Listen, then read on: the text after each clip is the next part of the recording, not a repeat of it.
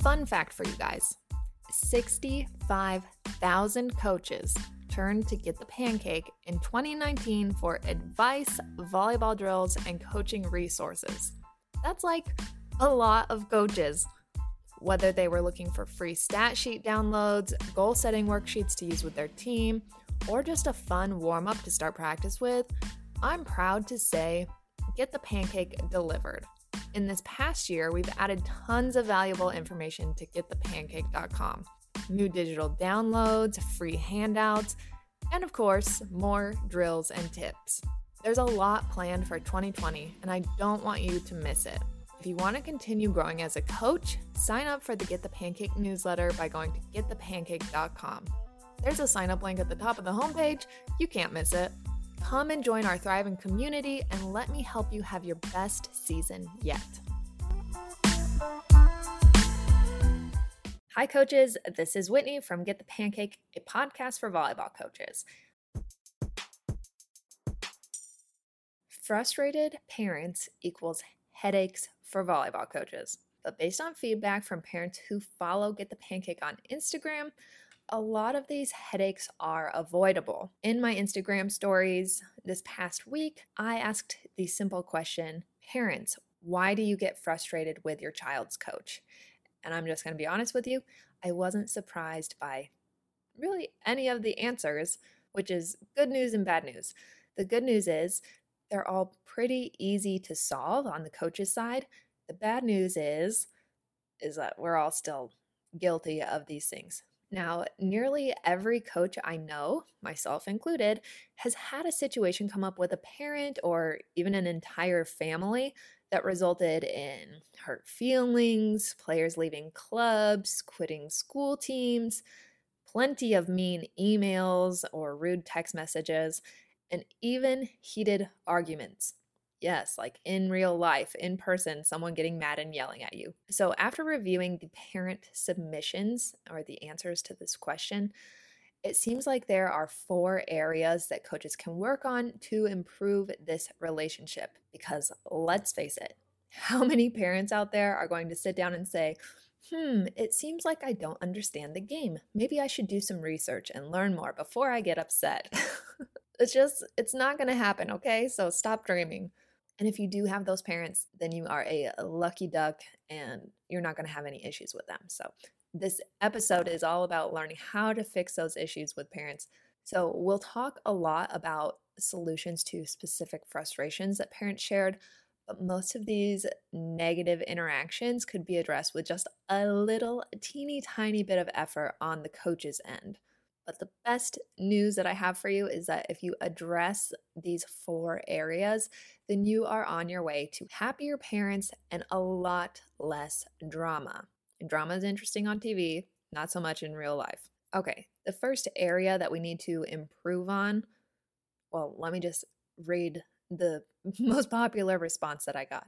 Multiple parents said this, and I quote, lack of communication. You knew that was coming. Communication is so broad, but it's so easy to fix coaches. If we just take maybe five to 10 extra minutes either to send out email, send out a text message. That alleviates so many headaches later on. Now, while lack of communication was the most popular answer, it's not like you go and just send one email and then it's out of the way. You you've taken care of it.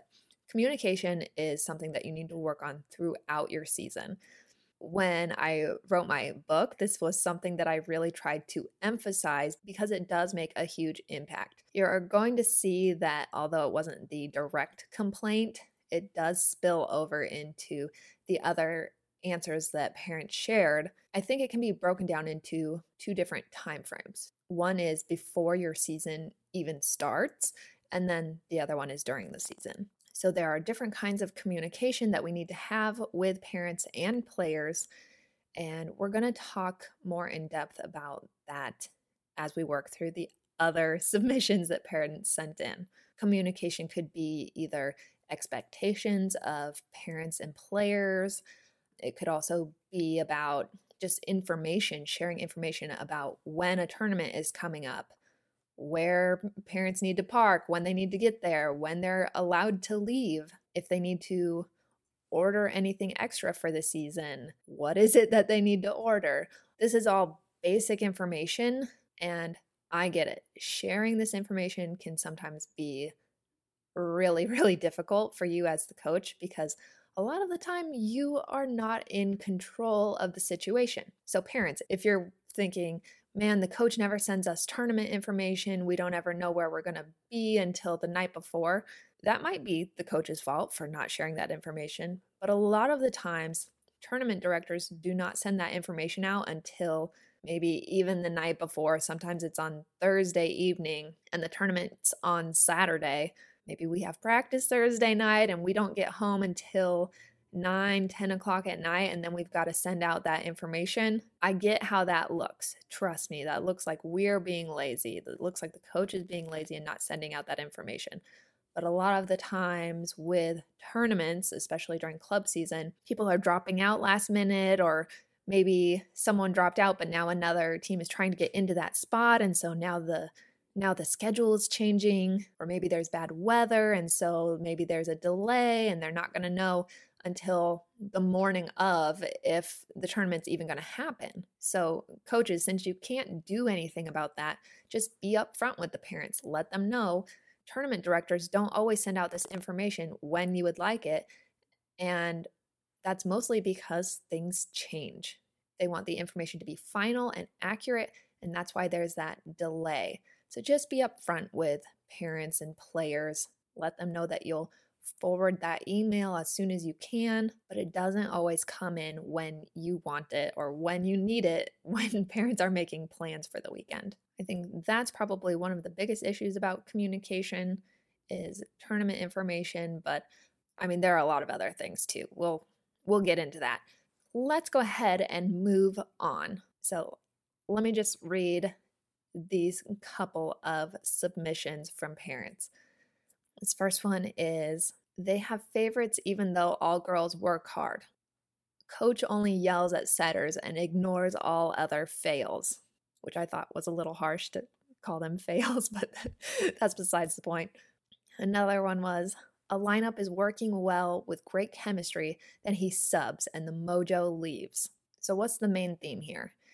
I think this all comes down to education. Now, I'm not super familiar with how coaching is in other sports, but I'm just thinking in sports like football and basketball and even soccer, coaches probably have very different issues with parents because a lot of parents will understand how football works or how basketball works. Volleyball, not so much unless you played volleyball yourself it's a pretty confusing sport for parents.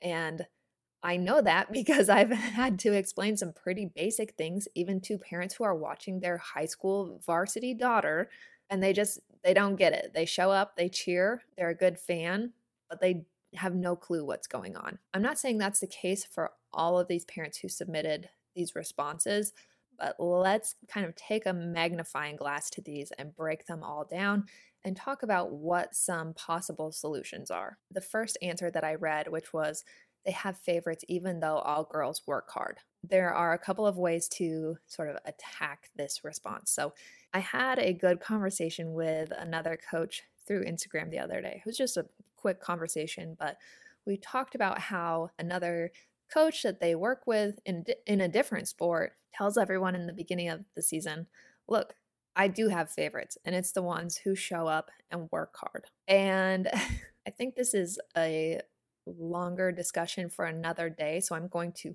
summarize my thoughts on it. But do coaches have favorites? Coaches have players that they can rely on.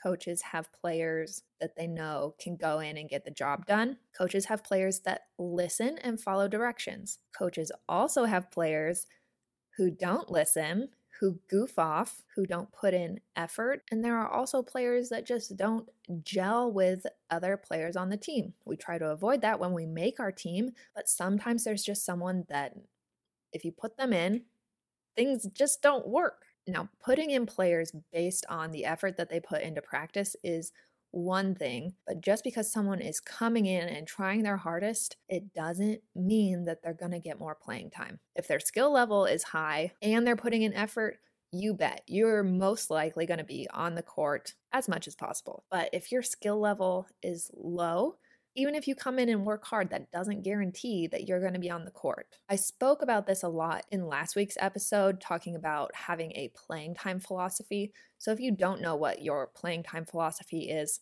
go and listen to that episode. I'll include a link. But knowing your playing time philosophy is one thing, you also need to communicate that with parents. This is one of those things that you want to be clear about before the season gets started and remind people as the season goes on because parents might agree to equal playing time, for example, in the beginning of the season, but then when their daughter's sitting out for half of the game midway through the season, they might throw a fit. They forget that you were upfront about that because it's easier to agree to future sacrifices when you're not facing it immediately. And if you don't tell parents or players what to expect as far as playing time goes, then that can be a tough situation too. So remember, communication kind of ties into all of these solutions but education comes into play here too, because I don't personally think you want to tell players and parents that, yes, I have favorites and those are going to be the people that work hard, but kind of outline what is going to cause people to get more or less playing time. And that's where education comes in. Just to reread this, it says they have favorites even though all girls work hard. This sort of um, mentality is good for younger ages. If this daughter is younger or is at a playing on a beginner team, I understand that complaint because that's usually when equal playing time is more expected. If you're on my team and it's an older team or more experienced team, hard work doesn't necessarily equal playing time. If you're good and not working hard, then you're probably going to sit out too. But just because you're coming in and trying your best doesn't guarantee playing time. Okay, moving on to the next one. Coach only yells at setters and ignores other fails. I'm sorry, I have to laugh at that. I'm assuming this is from a parent of a setter, and I think education plays a big role in solving this parent complaint because parents need to understand that setters do play a really big role in the success of a team. And I know people go back and forth on whether they agree with this or not, but I try to simplify things for non volleyball parents by saying that setters are like the quarterback of the team because they're the one making the decision on who's getting set, what the tempo is, trying to make the pass better. There's a lot of pressure on setters. And even though I don't necessarily know the exact situation that this parent is in, because they do say coach only yells at the setters, yelling and being negative, I don't think is going to get you anywhere. I think that ignoring fails or trying to move on from them and pointing out what we're doing well, that is going to work a lot better. You know, positive reinforcement type stuff. But if you are communicating with your setter about what they need to improve, in my mind, that makes sense, especially if that's kind of where things are falling apart. That's why I recommend putting in some of your most skilled athletes, your most athletic players. I like them being at setter and I like them being at libero. Now let's address that ignores other fails. Maybe this parent just doesn't understand volleyball. Let's just give an example. Maybe the libero shanks the ball or your DS shanks a ball, but really the reason that they shanked the ball was because the blocker wasn't getting into their spot. Or maybe it was just a really good attack by the other team. And it's just kind of like, well, what can you do? That was a good attack. Or, hey, blocker, get over there. And it looks like we're ignoring the fail of the DS because, well, we as the coach know that it wasn't actually their fault. And we're actually we're pretty proud of them for even getting a touch on it. And like I was saying when we were addressing whether coaches have favorites or not, maybe in this situation, the setter is just not listening to the coach and not doing what the coach is asking. It's not necessarily that they don't want to, but maybe we as coaches haven't spent enough time with this player on something. But you need a setter who is mentally strong because they do get a lot of negative feedback and they don't often get recognized for the things that they do well. So you do need a mentally tough player in that setter role to better educate your parents about what goes on with the different roles, if you sign up for the Get the Pancake newsletter through the homepage, just go to getthepancake.com. you can get a free printout that you can give to parents. I like to do this in the beginning of the season. You can really send it out at any time just for education purposes. And it just talks about what is an outside hitter, who is a middle blocker, or what kind of playing time can a right side hitter expect? When do they get subbed out? You could also make your own, of course, and tailor it to your team specifically. But if you want something easy or want something to guide your own printout, just sign up for the newsletter. It gets emailed to you right away and you can print it out, use it however you want, copy it, whatever. I don't care. But education in this situation about what the different roles are on a team and why someone is getting more feedback than others, I think that's important. Okay, the last response where I think education is the most important is a lineup is working well with great chemistry, then he subs and the mojo leaves. Again, not all parents understand how rotations work, how playing time works. Some interesting comments on Instagram when I shared last week's podcast episode was that there's no such thing as equal playing time. And that's true because you are not ever in control of, like in basketball, you get to play a certain amount of minutes, let's say. But in volleyball, you only get to play three rotations front row back row maybe there's 20 points that happen in that time frame or maybe there's only 4 points that happen in that time frame so technically it's equal playing time but at the same time it's not so relating that to this question when a lineup is working well with great chemistry and then he subs and the mojo leaves i think there could be two reasons why this happens one maybe it's a playing time thing maybe you want more equal playing time for your players and you realize you know if the mojo is happening and you're kicking somebody's behind, maybe you want to get those less skilled players in or those players who don't get a lot of playing time. You want to get them on the court. So, yes, the mojo leaves when your best players come off, but you're giving other players a chance to get on the court. It might not be as pretty of volleyball, but you're getting other players in, which could be important to you. Another thing is that maybe just your top middle blocker who's been running the net maybe it's her time to rotate into back row. And that's as simple as that. And some parents think, what? Why is my daughter coming out? Or why are they taking Melinda out? She was killing it. Well, now she's in back row. so, and I've actually heard this from parents at the high school level getting mad about people being subbed out, even though it wasn't their child. So, some parents think like, oh, well, Rebecca is so good. Why does the coach take her out? They don't understand how front row and back row works.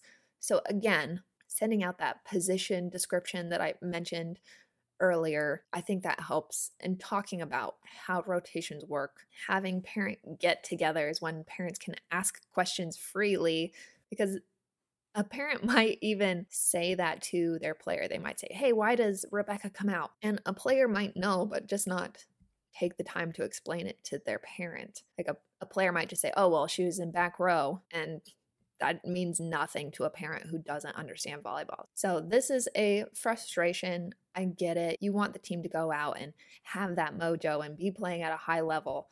But depending on what the values are of the coach, what the goals are of the program, and just how volleyball works, those could all be impacting why someone gets subbed when you're doing really well. So, so far we've addressed the need for greater communication and education of the parents. So, those things it's kind of easy to push off as, oh, well, it's not totally my fault. Like maybe communication, oh, well, someone else isn't getting me the information, so I can't send it out.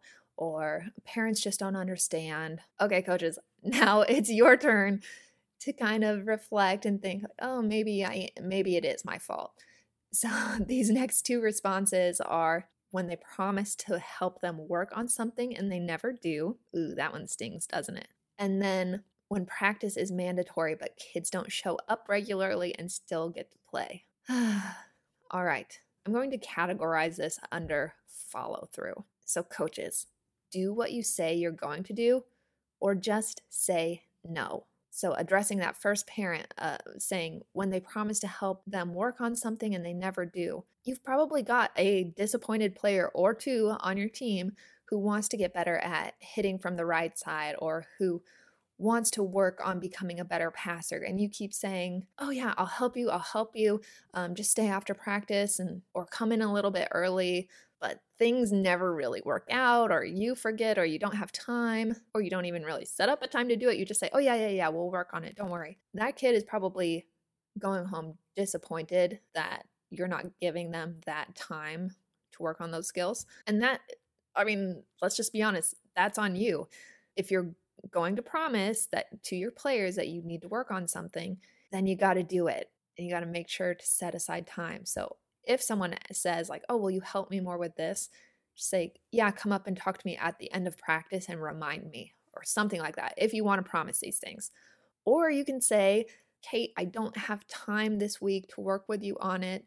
I'll try and work it into practice, but I'm not sure I'll be able to do that. Maybe it's something very specific. Just ask that they keep following up with you so that you don't forget about it. Or maybe a player like wants to work on plays and the team is nowhere near ready to work on plays. Just tell them, just be honest. We're not ready to do that. So avoid overpromising because even though we have good intentions, in the end, we end up hurting our players because we're letting them down. Parents get disappointed in us and then we feel guilty because we know that. So don't overpromise. To the parent that says when practice is mandatory but kids don't show up regularly and still get to play, you know, without knowing any background information, just surface level, that's not appropriate. So, coaches, if you are going to require something, such as mandatory practices, make sure that it's in writing, number one. And then on top of that, you have to have clear consequences those also need to be written down, not just written down, but enforced. So you can't say practice is mandatory and then have no consequences or anything like that. Oh, why is practice mandatory then? Okay, sure, you say it's mandatory, but if someone's not showing up to practice and then they still get playing time, what the heck is that, right? so, this is beginning of the season stuff, communication. If you're going to say that practice is mandatory, also have a consequence, such as if a practice is missed the week of a tournament, playing time will be reduced or something. And I mean, honestly, that makes sense because if someone's not coming into practice, they don't know what you're practicing and working on. And that's going to impact your team when it comes time to show up to the tournament and play. And it's not fair to those parents who are getting off of work early on Wednesday nights so that they can drop their child off, or the parents who are having their friends drive their other children to practice and they're doing all this coordination and making sure that they get their kids to practice because it's mandatory and then other people aren't making those same sacrifices that's not fair if you have exceptions maybe maybe you practice on sundays for example and you want to give people the exception that if they can't make those practices, then that's fine. Or a big issue during club volleyball is always basketball, track, tennis, other sports always seem to get in the way. So you just need to have a clear policy about how that is going to impact playing time. A lot of clubs will say that school sports come first, and a lot of clubs will also say that club volleyball comes first. So you just need to be clear about it, communicate that with everyone, have it in writing so that when parents get mad about it at home, they can open up the player and parent handbook and they get the answers. But you just need to make sure that you follow through because saying something's mandatory and then having zero consequences that is not going to work out well for you. and you will probably be getting those mean emails. So just be ready for that if you don't have any clear consequences.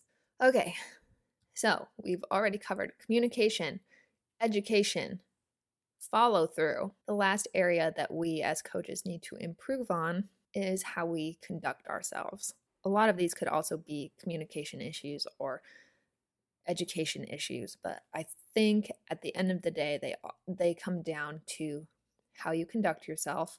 And one of the things that I love about running Get the Pancake is that I get to hear from coaches, parents, players unfiltered complaints and so, things that people might not say to you as a coach, I get to share that with you. And let's have an honest conversation about it, coach to coach. All right. So, the first response that I got that I think fits this area is demanding that we don't go on family vacation. Ooh, okay, that one makes me a little bit uncomfortable because let's look at it from the family side. I was thinking about this one a lot because I just think about how busy my family was growing up and we didn't get to do vacation very often. I don't think how often you go on vacation really matters, but when we did, you know, what fun memories, right? Going out to the beach, that was one of my favorite family vacations that we would do, or going camping.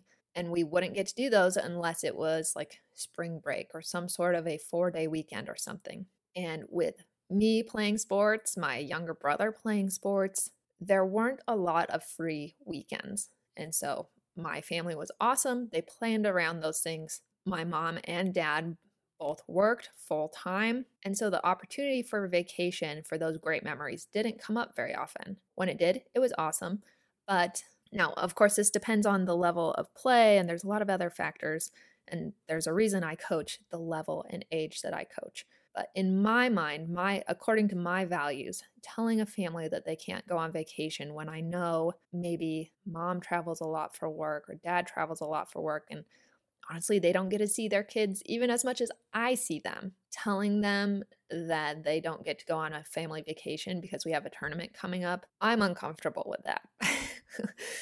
I think again coming up with clear expectations in the beginning of the season, communication needs to be there so, if you are coaching a team where family vacation is discouraged because of volleyball tournaments, and that's fine, that works for some coaches, not for me. But if you're on a higher level team and you're traveling to those big tournaments, those really only happen on three day weekends. And that's when a lot of parents want to go on vacation. So, have that communication before tryouts if that kind of commitment is going to be required. Parents need to be informed of that.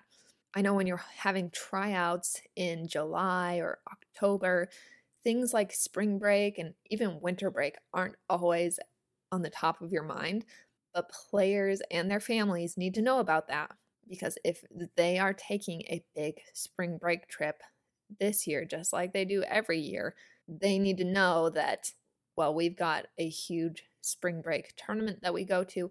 If you're not going to be there, this probably isn't a good fit. It sounds weird coming out of my mouth because I would never say anything like that. um, but again, I know that that's true for some levels, for some programs. And you can be a high level program and still give families flexibility. So just be upfront about expectations. Earlier, I mentioned a player parent handbook. Have that in place where you talk about expectations, have a parent meeting where you talk about what is going to be coming up. Do that before tryouts. So if someone isn't interested in doing that, then they don't even try out for your team. We want to avoid that conflict. Another response that I think comes down to coaching conduct is that coaches only play their favorites and friends and not based on skill at all. This could easily be interchanged with the previous comment about having favorites, but I put this in this section specifically because it says and not based on skill at all while I like to assume that every coach out there is making decisions on playing time based on things like effort and skill level, if you are playing people just because they are your favorites or or something other than merit, I don't think that that's true for most get the pancake coaches, but it could be true for some. So if that's you, and even if you're saying, oh, that's not me, that's not me, just take a second and think about how you're determining playing time and think, is this me? I think we all always need to take a step back and kind of assess ourselves and what we're what decisions we're making. So just take a second and think about it. Again, I'm going to encourage you to listen to that playing time philosophy episode which was last week, number 34. But if you realize that you are just playing maybe your daughter and her friends and not so much other people who are new to the team or and saying like oh well they just don't get along just reassess try and come at it from a different angle and make sure that you're putting the players out there either who deserve to be if that's how you're doing playing time or mixing it up a little and doing more equal playing time if that's the route you want to take. This could also come down to education and making sure that parents know skill isn't everything. I do have a video. It's called The Seven Ways That a Coach Determines Playing Time. I think it's on, it's definitely on YouTube. I'm not sure if I put it here on the podcast, but I will link to it. I encourage you to share that with parents because parents don't always understand how playing time is determined and they think it's just like, oh, well, this person's better than this person, so they should be playing. And we know there's a lot more to it than that. So educate and communicate. Another response they don't give a chance and they pigeonhole players. This could also be in communication. This all, everything, I mean, all of these depend on the situation, right? So maybe you coach an older team and you've got your position that you're playing and that's that. But if you're coaching a younger team, maybe you want to give players chances to play in different positions. I know at the 14 and under level, I always try and strike a good balance between pigeonholing um, and then letting players have other options. So I don't know if it's the most effective way to go out and win matches necessarily, but I do maybe in the last third of my season, if someone has been saying, you know, coach, I really want to try middle, coach, I really want to hit, I've been setting all season, I want to try hitting. I try and mix it up and give them that opportunity. It's not always possible. Sometimes, with the example of setter or libero, sometimes that person needs to stay there for the good of everybody. and that's not always a bad thing. That gives players a chance to specialize and get better in that position. But if you can mix it up, if you have younger players, I encourage you to do so. Again, this comes down to educating and communicating with parents. I have a tool that I'm going to talk about at the end of this episode to help you with that. But we've got two more responses that I want to share and then we'll wrap things up. Another thing about coaching conduct is yelling during games about skills that you haven't taught during practice. Wow, am I guilty of this one? Why is that? Um it's because I've been coaching for so long. I honestly forget sometimes that my players just don't know something because I haven't taught them. When you're coaching your first or your second, even your third team, you have a good idea of oh, we covered this. Let's talk about it during a match. Or, oh, we haven't covered that. That's okay. But when you get into your eighth, ninth season, everything kind of mixes together and you start yelling things like, why didn't you close that block? And then your middle blocker looks at you just like a deer in the headlights, like, what the heck are you even saying to me? Or you're yelling at players to hit a back row attack and they're like, what are you talking about? I don't even know what that is. So, coaches, this isn't necessarily that we're being bad coaches by doing this, but we need to keep better track of what we teach our teams and make sure that we're not yelling about things that they don't understand. Also, opening up communication with our players so that I have pretty frank discussions with my players and I allow them not to question me, but I say, I make it very clear if I say something that you don't understand, tell me because I need you to understand it. Or if I'm not making sense, ask and I will explain because, again, I need them to understand the things that I'm saying. So if I say, Logan, close the block, it's perfectly within her right. Again, this is just how I treat my players. For her to say, Coach, what does that mean? I don't think that's anything controversial there, but that's a, a giant uh, alarm going off in my head like, oh, hey, uh, coach, you need to talk about that with your team before you start getting mad at them in matches for not doing it. And so then that's a little note that goes on my stat sheet teach closing the block. And then we cover it the following week. So open up that communication path with your players. Make sure that they are not afraid to ask questions. That's going to lead to better understanding down the road. Set your ego aside and just keep track of what you teach your team. I know it's hard, but do your best. The last submission actually comes from a player, but I thought it was important to share. It said, My mom has said this many times the coach doesn't pump you up for pregame. Now, maybe this isn't something that a parent would be so upset about that they're actually going to yell at a coach for, but it does show that parents can have certain expectations of coaches and this is all probably being talked about between the parent and the player behind your back and you have no clue that it's going on. That happens a lot, just FYI. There's a lot of things said behind your back, and that's just something you have to be comfortable with.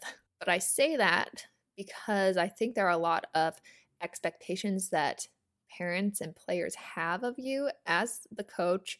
And again, opening up that line of communication so that your players, so that your parents are okay talking to you about this. So I put this under coaching conduct because maybe you're strolling in late to tournaments.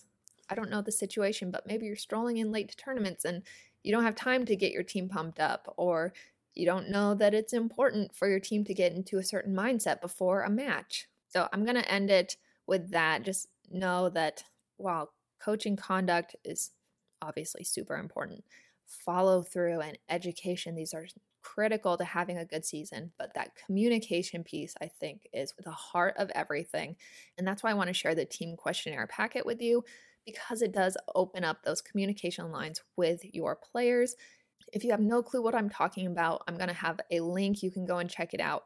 This is one of my good friends. She is a coach at a pretty large club um, in Minnesota. She came up with this. She uses this with her teams I told her I had to have it eh, because there would be so many coaches who would benefit from using this packet. It's been pretty popular so far, so I think a lot of coaches are out there benefiting from, you know, asking players, what's going well? What could I do better? Again, setting aside your ego and being open to constructive feedback. I think it's important to realize that perception is reality. So, coaches, even if you think, like, oh, well, I'm not doing anything wrong, it's the players that have a problem or the parents that have a problem. Or let's say parents are accusing you of playing favorites, but you think, well, I'm not playing favorites, so that's not an issue. Perception is reality. So, even if it's not true, if that is how a parent or a player is perceiving the situation, then it is true even if it's not. I hope that makes sense. Perception is reality. So, opening up that line of communication, figuring out what your players' thoughts are on the season or what they're expecting from the season, that's going to help you address issues, reduce drama, and overall just have a great season. I've had a couple of those. I'm not perfect, like I said, but I have had a couple of seasons where I was really on top of my communication game. The parents understood volleyball. If they didn't, I filled in the blanks. And a drama free season is incredible. It really it feels so good. You can have that too. Listen to this podcast again. Listen to the frustrations that parents have. Think about does this apply to me? what can I do to address it? Again, it's going to come down to those four main areas that I talked about, which are communication, education, follow through, and at the end of the day, your conduct, making sure that you're doing things the right way. Whatever that means for you, that can be different for different coaches, different situations, but making sure that in all ways possible, you're doing the quote unquote right thing. Thank you so much for all of the parents who submitted this feedback. I know I was a little bit critical of some of the responses. I hope you don't take it personally. I'm trying to use this information to better educate coaches. So I hope I interpreted your responses correctly. If the way that I took it isn't the way that you meant it, I hope it doesn't hurt your feelings. I was doing my best to apply it to general parents. So even though it's one person's response, I think there are a lot of people out there that would say similar things your feedback is helping improve coach, parent, and player relationships because you took the time to submit that one or two sentences through the Instagram story. So, thank you, thank you, thank you so much for taking the time to do that. I hope you all enjoyed this week's episode, and I will see you next week.